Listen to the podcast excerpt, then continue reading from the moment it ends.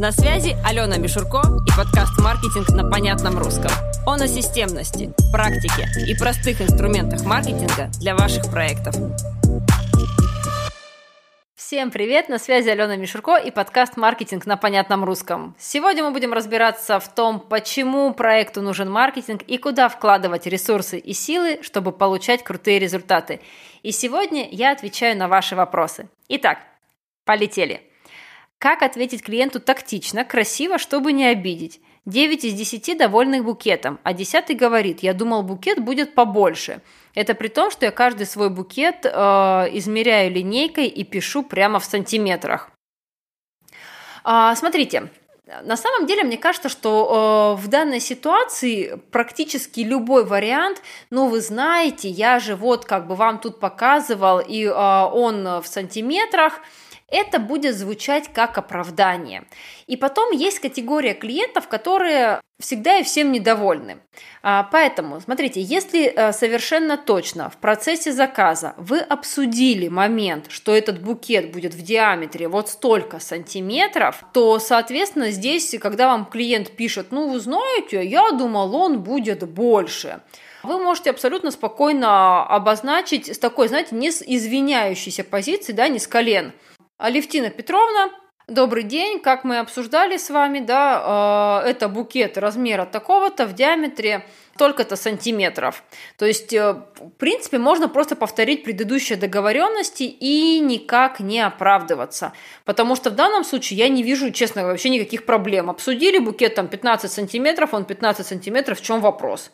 Как бы кто где чего думал, ну, ну по-разному бывает. Поэтому не зацикливайтесь и самое главное, не в, впадайте в позицию и, э, извинений и оправданий. То есть, э, если где-то э, в диалоге это не мелькало, вот здесь тогда обратите внимание, что обязательно э, в диалоге, например, когда вы резюмируете договоренность, вы прописываете это еще раз, что э, добрый день а, сейчас пришла мысль в голову. Например, можно знаете, как сделать?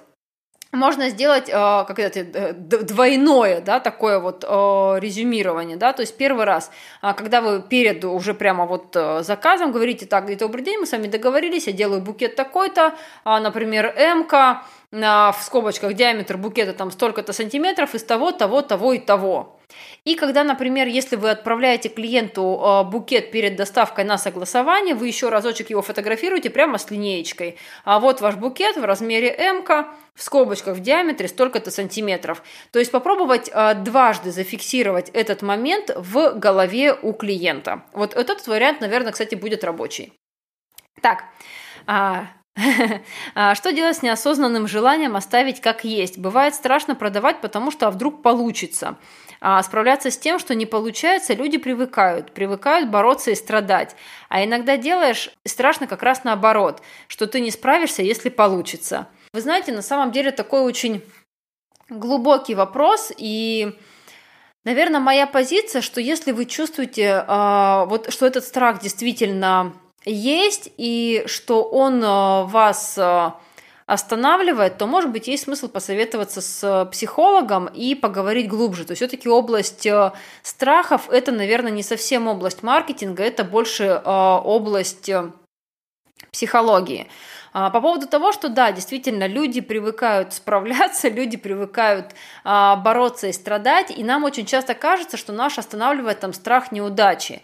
Но страх удачи, он ровно такой же, и я прямо рада, что вы а, подняли эту тему. Действительно, есть э, ситуации, когда ты понимаешь, блин, а, а если получится, что же я тогда буду делать? А ничего, вам будет хорошо, я не...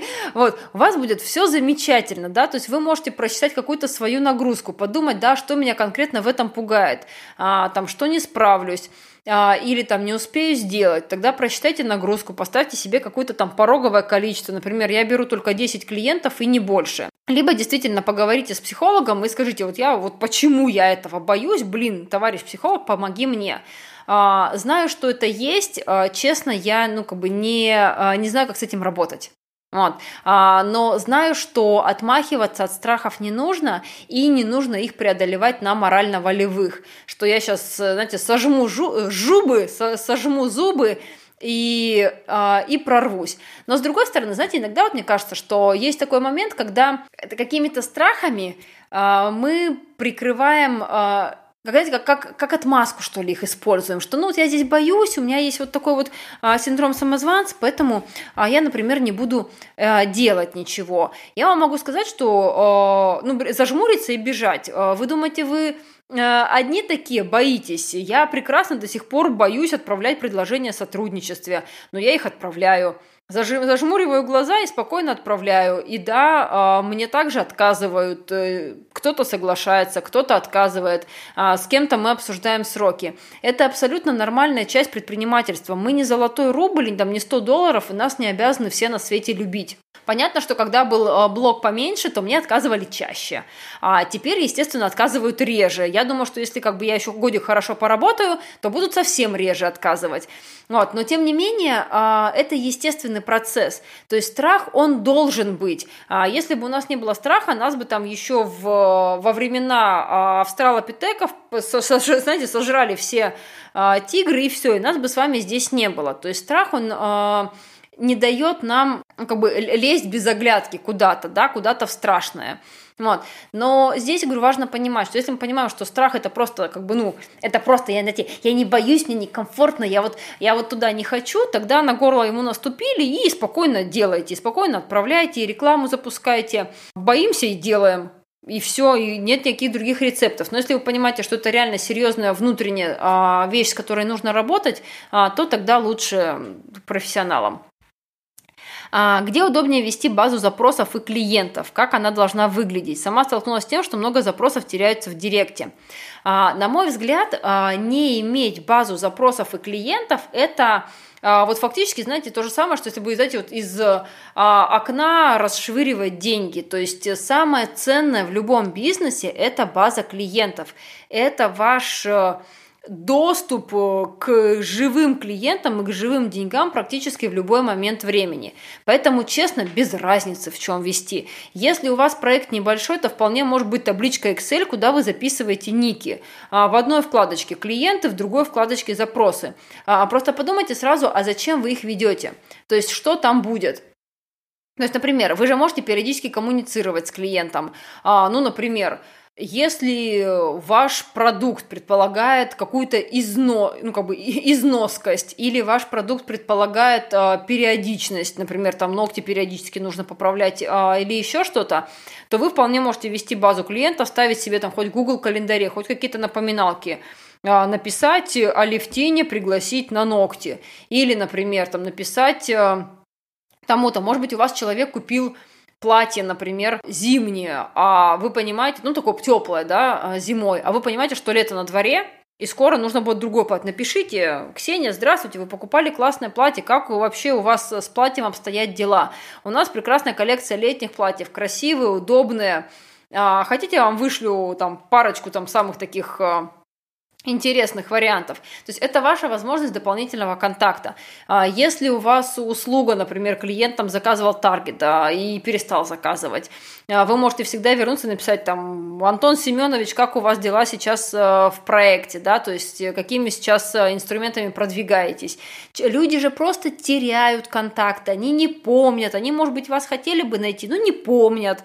У меня была такая ситуация, я увидела а, серьги, с лисами. Я до сих пор их помню, они такие офигительные. И я была уверена, что я запомню этот аккаунт. Я его пот... А мне аккаунт, мне что-то писали про них, я говорю, я попозже к вам напишу. И я его потеряла. И вот уже прошло, наверное, года полтора с этого момента. И вот если бы они мне написали, я бы с удовольствием эти серьги с лисами заказала. Вот, но мне никто не написал. То есть меня как клиента потеряли, а я как клиент тоже физически просто потерялась. Поэтому а, прямо пишите, а, допустим, там заказ, заказ такой-то и примерно напишите, когда вы можете а, обратиться к этому человеку. Если человек не, а, не заказал, но спрашивал, тоже а, записывайте. Это база запросов. Да, вы тоже ему можете что-то предложить а, через какое-то время, а может быть у него просто отпала потребность, а тут, вы знаете, как это, в нужное время, в нужном месте. А нам всегда кажется, что нужное время в нужном месте – это такое, знаете, счастливое стечение обстоятельств. Но по факту все эти счастливые обстоятельства мы с вами складываем сами. Поэтому а, есть CRM-системы, есть э, бесплатные, есть платные. Для обучающих проектов, допустим, вот с, у GetCursa а, удобная CRM, то есть не нужно никуда ничего дополнительно интегрировать. Но это все-таки, знаете, навороты сверху. Поэтому а, если сейчас проект на ранней стадии, то тогда достаточно любых э, табличных вариантов.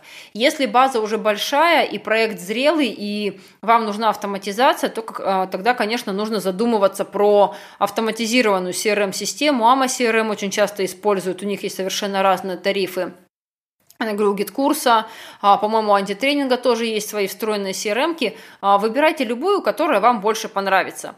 Заморочила? Заморочила. На этом все. А, с вами была Алена Мишурко и подкаст «Маркетинг на понятном русском». А, если вы хотите, чтобы ваши вопросы прозвучали в прямом эфире, и я дала свои рекомендации, либо подробно на них ответила, подписывайтесь на Инстаграм, ловите окошки в сторис и задавайте свои вопросы. А, с удовольствием буду на них отвечать. Всего доброго и до новых встреч!